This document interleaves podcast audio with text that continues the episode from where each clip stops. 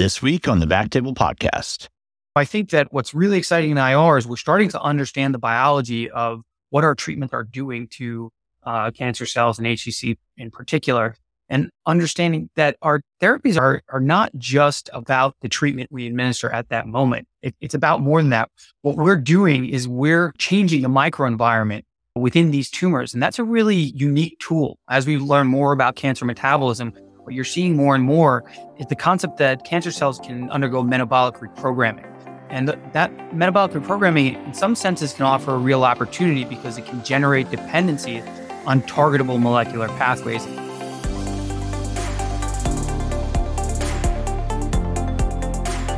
Welcome to the Backtable Podcast, which is committed to all things IR and endovascular. This is Michael Barraza returning as your host, recording today in Baton Rouge. If you're a new listener, welcome. To our regular listeners, welcome back and thank you for listening.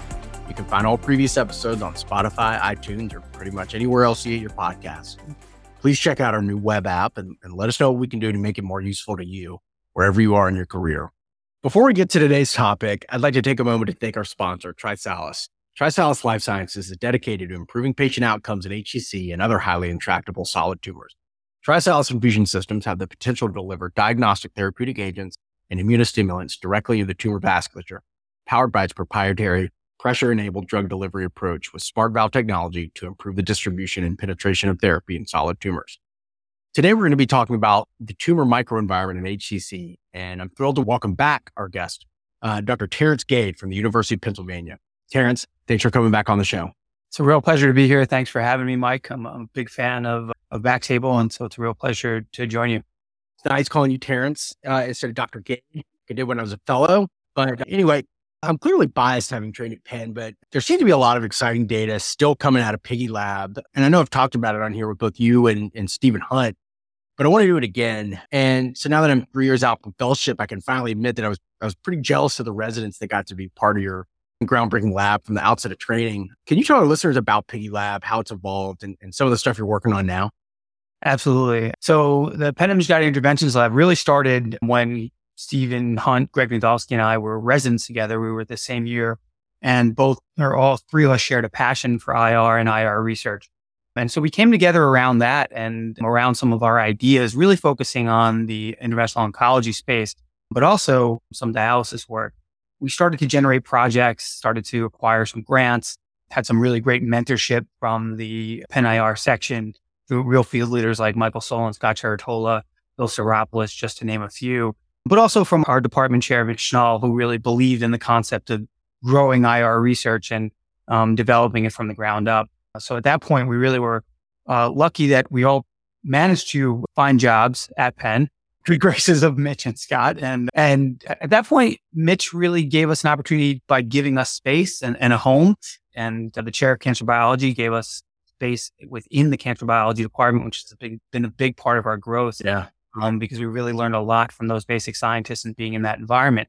And then I think the other sort of fortunate occurrence for us was the fact that IR has become so popular and we're really seeing the best and the brightest minds uh, come to IR. And our lab has grown along with the trainees and the people who we've had the fortune uh, to work with. And at this point, we're, we're about uh, six to 10 people strong. We've got two lab spaces. We're working pretty much uh, at the, on the basic science sphere at the uh, wet bench all the way up through clinical trials. We're really excited about some of the data that we're coming out with, and we're excited uh, that about the track that IR science is taking and how it's really uh, demonstrating the power of what we do, not only within IR, but really more broadly to other fields as well.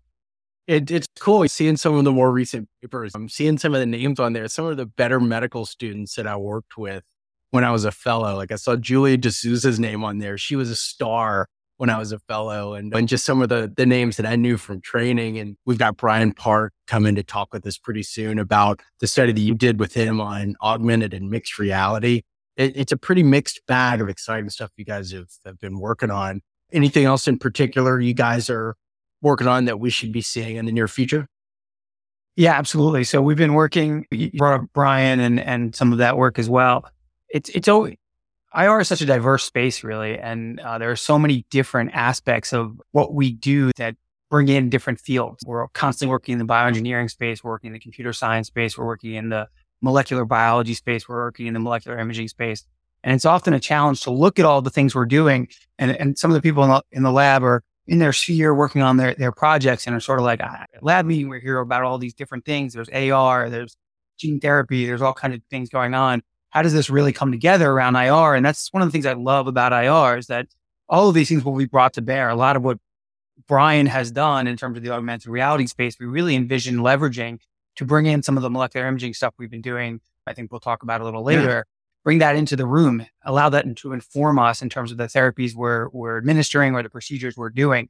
And I think what you'll see and what I hope we'll see in the next, let's say, long term, five years, 10 years, is you'll start to see the integration of a lot of those different papers that you might say, Hey, this, why are you doing work in all these different areas that'll come together? I think in the near term, we have some exciting work coming out about the immune response after local regional therapies that we're, we're really excited to get out there, as well as some of our precision medicine work that, that should be coming out in the next year or so.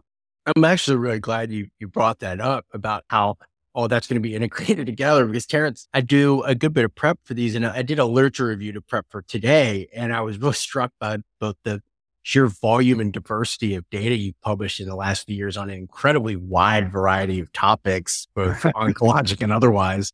And obviously, any topic we discuss would obviously only cover a small subset of your research efforts. It's good that you have a little time right now being on quarantine for COVID to catch up on some of that. Focusing on HCC, that's a topic you've had a pretty consistent hand in for a while at, and honestly, virtually all levels from the molecular to the clinical but for the med students and trainees, um, how is HCC unique relative to other primary malignancies in terms of behavior, treatment, and response to therapy? Yeah, absolutely. HCC is unique. I, I would I would go go on to say that all cancers are unique, and I think we're understanding a lot more about that. And I think that the fact that HCC and all cancers are unique really underscore the importance of developing representative models. HCC in particular obviously develops usually in the background of cirrhosis so it's somewhat unique in the sense that um, it develops in a diseased tissue. Um, and that certainly has to inform how we think about it. And we know that's important for how HCC responds to, to treatments, both systemic therapies that are targeted, but also immune therapies. We know that the cirrhotic microenvironment changes that immune microenvironment. We also know that the genetics of HCC are a little more heterogeneous than most cancers. So the only consistent mutation that we see in more than 50% of patients with HCC are TERT promoter mutations. We know that there are beta catenin mutations, there are P53 mutations, but those are less ubiquitous than we might see in other cancers where genetic drivers are, are more consistent both with, within patients and across patients. Right on. And again, uh, keeping this basic for a second, why is it with HCC compared to other malignancies are we spending so much time in the discussion focusing on recurrence? Yeah, absolutely. I think we know that most HCC patients are going to be diagnosed with unresectable disease. So that automatically puts them in the realm of what would largely be considered palliative therapies. And any systemic therapy, truly, for the most part, still in best cases will turn cancer into a, a chronic condition. That's what we're after at this point. And the challenge of really making that next leap from, from chronic disease to cure is challenged by the fact that cancer is general so intractable, it's capable of mutating, capable of resistance. And so we know that when we apply therapies on some level, we're really only applying a, a, a selection uh, bias in the sense that we're selecting for cells that are not going to respond to that therapy. And what we're starting to learn about HCC in particular is that it, and for most cancers, I'd say, is that it's going to really take a, a sort of multiplexed approach to treatment. So we're going to, we know that our local regional therapies are very effective, but to really make, make that leap from that chronic disease to cure, we're really going to have to understand how those uh, treatment resistant cells are surviving in those microenvironments and what are the ways that we can leverage the microenvironments we're creating to affect those cures. And I'm, again, I'm, I'm glad you brought it up that way because the last time we talked about this, I think I, I did a, a, poor job of appropriately framing the discussion that it captures the information that would make this relevant for IRs and different types of, of careers. And I think I really just jumped into the more technical stuff, but I wanted to find a way to start by approaching the topic broadly. And one of the things I thought might help with that would be to use a couple of your publications as a springboard into the topic of tumor microenvironment and metabolism. And so one of the things I wanted to ask you about first was a paper that uh, you published in March of 2019 in JVIR It was titled The Association of Complete Radiologic and Pathologic Response Following Local Regional Therapy Before Liver Transplantation with Long-Term Outcomes of HCC. It was a retrospective study. Could you tell us about, you know, what, what you guys looked at, what you guys found, and, and why this is relevant to the topic of tumor microenvironment? Yeah, absolutely. That study was published. It was really work done by Payman Habibollahi, who's uh, uh, was one of our trainees at that time, is now an attending. Oh yeah, I remember Payman. Uh, yeah, he's a force and and really spearheaded by Greg Nadolski as well. And we were really looking, trying to understand, as many people have before us, what is that rad path correlation following TACE and other local regional therapy? How well do we do in terms of our follow up imaging in assessing the response to the therapies we've administered? And that's always a challenge because of the fact that the majority of patients who are diagnosed with HCC and the majority of patients that IRs treat are have incurable disease that's never that, and they're not going to undergo surgery by definition they're unresectable so we really wanted to go back to identify a patient population in which we could acquire tissue on a consistent basis and really make those direct comparisons and we went back and we looked we have a, a strong pathology department at penn obviously and in particular beth Furth among others in the yeah. hepatobiliary section have been just tremendous collaborators in facilitating our research and they really helped us go back collect those tissues and start to take a complete look at what does, you know, the pathologic response to TACE look like um, and compare that to what we saw in cross-sectional imaging. Consistent with other studies, what we found really is that, that they're not consistent. We, we, were seeing that in, in more than half of cases in those patients where we identified a complete response on uh, cross-sectional imaging uh, follow-up, we weren't seeing complete responses on pathology. So um, right there, we know there's that disconnect. And obviously, that's really important because we're missing opportunities if we're assessing patients as having a complete response on our imaging and they're not. And you might say, what opportunity we're really missing? We, we sort of took our best shot at that cancer and, and we didn't get it. Why, do, why should we think that we're going to be able to go back in there and do anything more significant? And I think that what's really exciting in IR is we're starting to understand the biology of what our treatments are doing to uh, cancer cells and HCC in particular, and understanding that our therapies are, are not just about the treatment we administer at that moment. It, it's about more than that. What we're doing is we're generating or we're changing the microenvironment within these tumors. And that's a really unique tool. As we learn more about cancer metabolism, what you're seeing more and more is the concept that cancer cells can undergo metabolic reprogramming. And th- that metabolic reprogramming, in some senses, can offer a real opportunity because it can generate dependency on targetable molecular pathways. And that paper really, we wanted to look at what we were getting clinically to underscore some of the work we've done, been doing on the basic science realm. And one of the papers we had published in 2017 in radiology really looked at what does that metabolic reprogramming look like or what do those dependencies look like and how can we use things like local regional therapy to generate those dependencies and then leverage them to kill more cancer cells and so i think that while recurrence is been looked at as a major limitation to TACE and, and certainly it is on some level it also represents an opportunity because we change that microenvironment once we know what those dependencies are for those cancer cells that means we can then go back in there and we can really theory finish them off. I think it also underscores one of the real benefits of local regional therapies and one of the unique ways we can interact with that tumor microenvironment. You bring up reprogramming, and it gives me an opportunity to talk about another one of your papers, a more recent one that came out in Hepatology, um, published in July. It was the hyperpolarized metabolic imaging detects latent HCC domain surviving local regional therapy. What did you guys learn from this study? Yeah. So that's a study we're really excited about. I've been working on that. Yeah. Really cool. Like, and really was spearheaded by a number of people. Definitely want to recognize Nick Perkons, who, in keeping with that theme of, of really talented trainees coming up through the ranks, Nick was our first MD PhD student in the lab and did his graduate right work. On.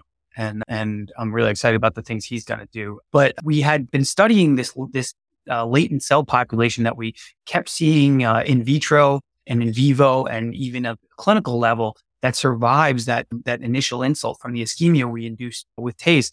And we really, again, wanted to go back and understand different aspects of those cells. What happens to them? Why are they different than other cancer cells? What are what are the metabolic reprogramming they're undergoing, so that we could leverage um, that reprogramming both from a therapeutic perspective, but also to address the challenge of being able to identify them by through novel molecular imaging paradigms. And we had done initially was we, we, we had used our rat model, we used some of our in vitro models to expose these HCC cells to this ischemic microenvironment and then do some uh, metabolomic and proteomic profiling of these cells. And at first, the hypothesis they're different because they're not growing anymore. They're just hanging out there and nothing's happening. They have to be metabolically different. And the first studies we did were a little bit disappointing because they actually, they, they're quiescent cells. They're not doing anything actually. They, they're not like cancer cells that need to make proteins and lipids and nucleotides so that they can grow. They're just cells that are just trying to survive. So they're not making much of anything. So initially it seemed like a bit of a dead end. But when we started to look at the proteins that they were making, it turns out that they were reprogramming their metabolism to emphasize glycolytic flux towards lactate. Basically, they're trying to take glucose and instead of taking that glucose and making all those macromolecules that typical cancer cell needs to make in order to grow, they're just making lactate. And there, there can be a number of reasons for that. But once we identified it, really gave us an idea that maybe we can leverage that metabolic reprogramming. Yeah. Use it as a fingerprint to identify those cancer cells on imaging. And one of the, when people think about metabolic imaging, they typically think about hyper, or uh, FDG PET for good reason. It's obviously the workhorse metabolic imaging, functional imaging strategy in oncology. But a, an emerging technology is, is, is, hyperpolarized MR. And that's not getting too much into the weeds of it. It, it. It's a technology that allows you to transfer the spin angular momentum of an electron to a nucleus. Mm-hmm. So what it really means functionally is that all of a sudden you can see carbon 13 labeled molecules in real time. And that means you can actually image whatever substrate you've injected, but also you'll image every, in theory, everything that comes out of that substrate. And so now you have a way to really image metabolic flux. And we leverage that technology in combination with our rat model to ask the question, can we do better? Can we detect cell populations that survive the ischemia that's induced by TACE using this technology? And we're really excited about it because it turns out that the level eh, hyperpolarized MR actually be, becomes more sensitive than contrast enhanced MR with gadolinium for uptake of the um, primary tracer. So that tells us a lot about blood flow and that blood flow correlates with viability as we showed. And then also it tells us about the metabolic reprogramming itself. So this is one of the things I think is important in IR for us to really develop imaging strategies that are specific to our therapies. And Absolutely. this strategy is, is one of those, I think, because of the fact that we can actually identify that reprogramming I talked about. We can identify regions of that tumor where those cells are reprogrammed to shunt that glucose. And that allows us to detect the cellular domains that are surviving. But the other thing we're really excited about is that it gives us additional information. It gives us information about the, the status of those cells and may inform therapy. Because I just mentioned that we know that cells that survive that ischemia, they're dependent on other molecular pathways like autophagy. Mm-hmm. So so the idea that if we can identify those, that reprogramming, then I can say, oh, there's a cell population that's dependent on this molecular pathway. And now it tells me what drug I should be using to treat those cells. It's a situation where we now think that this imaging technology can not only enhance our sensitivity and improve the specificity of response, but also tells us what drug we need to use the next yeah. time we want to treat that patient. You can find recurrence early and feasibly in the future be able to, you know, more appropriately treat it. So is that the next step for studying these cells is just seeing how they respond to different therapies? Yeah, so we're um, we're deep into that. We have an, a drug that we're really excited about that we're working with. Awesome. Some preliminary data that's really super exciting. I don't want to talk too much about it. No, no, no, no. Yeah, I get it. As my lab always tells me, I, I get a little too optimistic. um, but but but we're also starting working on clinical trials to look at autophagy inhibitors in the context of TACE. and we're really excited about that as well to get that off the ground. It's exciting stuff. Uh, are you guys still doing much work with the patient derived xenografts? Like, and are you still taking uh, samples from most of the patients that you're treating? Yeah, yeah, we we continue that. We're we enrolled our about 50 patients now enrolled in that study. Wow, uh, which has provided a really a lot of really exciting data looking at some surprising data that's coming out, or, or, we hope will come out pretty soon, looking at biopsies in these patients. Really interesting stuff. But more, I think, more cutting edge is the fact that we've been able to develop patient derived xenografts. We've been able to derive patient derived cell lines that are allowing us to really assess on a granular level what are the genetic mutations, what are the metabolic alterations we see in HCC, both pre and post TACE, but also trying to apply precision medicine paradigms where we're testing over 2000 drugs on, wow, on individual patients to really get a sense of correlations between the genetics and the, and the pharmacologic response. But can we really implement a paradigm where we're taking individual patient cells and identifying the best drug on a patient by patient basis? And I think I've probably heard me say this before, but I think IR is really uniquely positioned to play a lead role in precision medicine. And I think we're going to see that moving forward. That's exciting. That's got to be really fun to compare these different xenografts from patient to patient. It, it's, you know, really exciting to be able to maybe get to the point where we're doing very specific treatments from one to the other, but also seeing, look at these different surviving and changing cell populations to see what kind of trends you're seeing across different patients. Yeah, absolutely. And I think, I think the more we look, the more heterogeneity we see.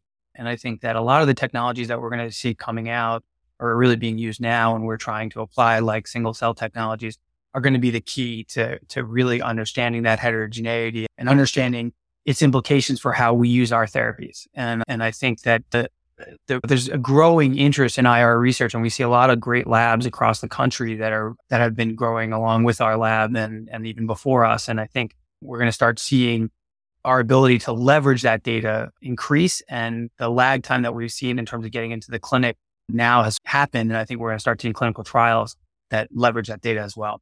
Totally, and, and they're all pretty much based on the superior quality biopsies that I got as a fellow, that a lot of this research is, is founded upon. A lot has happened in the last two years since we've talked about this. Uh, is there anything else, like any other uh, literature in the last couple years that has really changed the way you look at this? Yeah, I think that I think that if you look at some of the catheter technologies for sure that are coming out, we've been really excited about the concept of pressure enhanced delivery. Mm-hmm. Um, and we're getting into that on a pretty significant level because I think really one of the things we know, and this this transcends IR. it's really a, a, challenge in oncology, and that's drug delivery. As the drug delivery mavens on some level, I think it's really incumbent on us to figure out how to overcome intrinsic barriers to drug delivery. Some work I did as a graduate student that I was really excited about. Spent a lot of time thinking about what that microenvironment looks like and what those barriers to drug delivery are. And I think we're starting to see people think in a similar fashion uh, about that and developing those catheters that allow us to overcome the elevated hydrostatic and interstitial fluid pressures we see in tumors.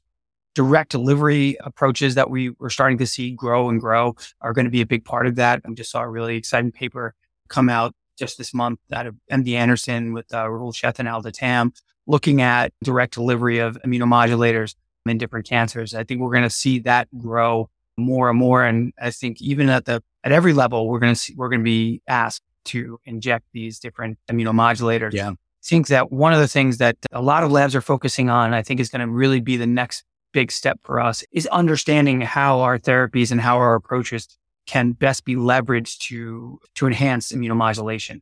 I think I've seen some good, great work come out of Brad Wood's lab. We've seen some work come out of Ronnie Avritscher's lab looking at that question. And I, I, think we're starting to get a handle on it. And over the next few years, I think we're going to see a growing role for local regional therapies in combination with immunomodulators and maybe the key, fingers crossed, to, to really generating a more consistent response to that immunomodulation. We've seen exciting data coming out about HCC, most recently in the New England Journal of Medicine, looking at combination therapy, systemic therapy with uh-huh. immunomodulation and antivascular agents. And and clearly that's going to change the way HCC is treated. And Tezobev may well become, probably will become first line therapy for patients with advanced disease. But I think there's really a, a, larger question for us as IR is how, how do local regional therapies factor into to modulating that? And we know that we can directly interact with the immune system in ways that other fields can't. So yeah. um, I'm really excited by the, the idea that our direct interaction with the immune system is going to allow us to realize some benefits that people, um, you know, haven't been able to achieve before. And it's exciting because, especially with some of the more recent developments that come out of your lab, we've got more interesting and uh, promising ways to look at this and evaluate response. Do you think molecular imaging, metabolic imaging is going to have a role for looking at this as, as an early way to evaluate it? Yeah, we're very excited about that as well. There's been a lot of data about metabolic alterations within the tumor microenvironment and, and immune cells. And we've been looking into some of those changes to see if a metabolic imaging paradigm can inform us on that response. There's definitely a lot of really exciting imaging approaches that are being developed to look specifically at the immune response using nuclear medicine strategies. Yeah. So I think, I think like you're, you're mentioning, the, the, one of the big hurdles is going to be our ability to track that immune response and get yeah. a really um, consistent assessment, not just of what's happening systemically, but really what's happening with the immune response within the tumor itself. And a lot of those molecular immune strategies, whether they be antibody based or uh, functional metabolic imaging based, are going to play a key role in realizing those benefits. Exciting stuff, exciting times. So, Terrence, am I missing anything else? Is there anything else that, you know, that we're seeing in the literature and in, in HCC that we should be looking at or, or anything else that's really needed in terms of optimizing therapy from a research standpoint?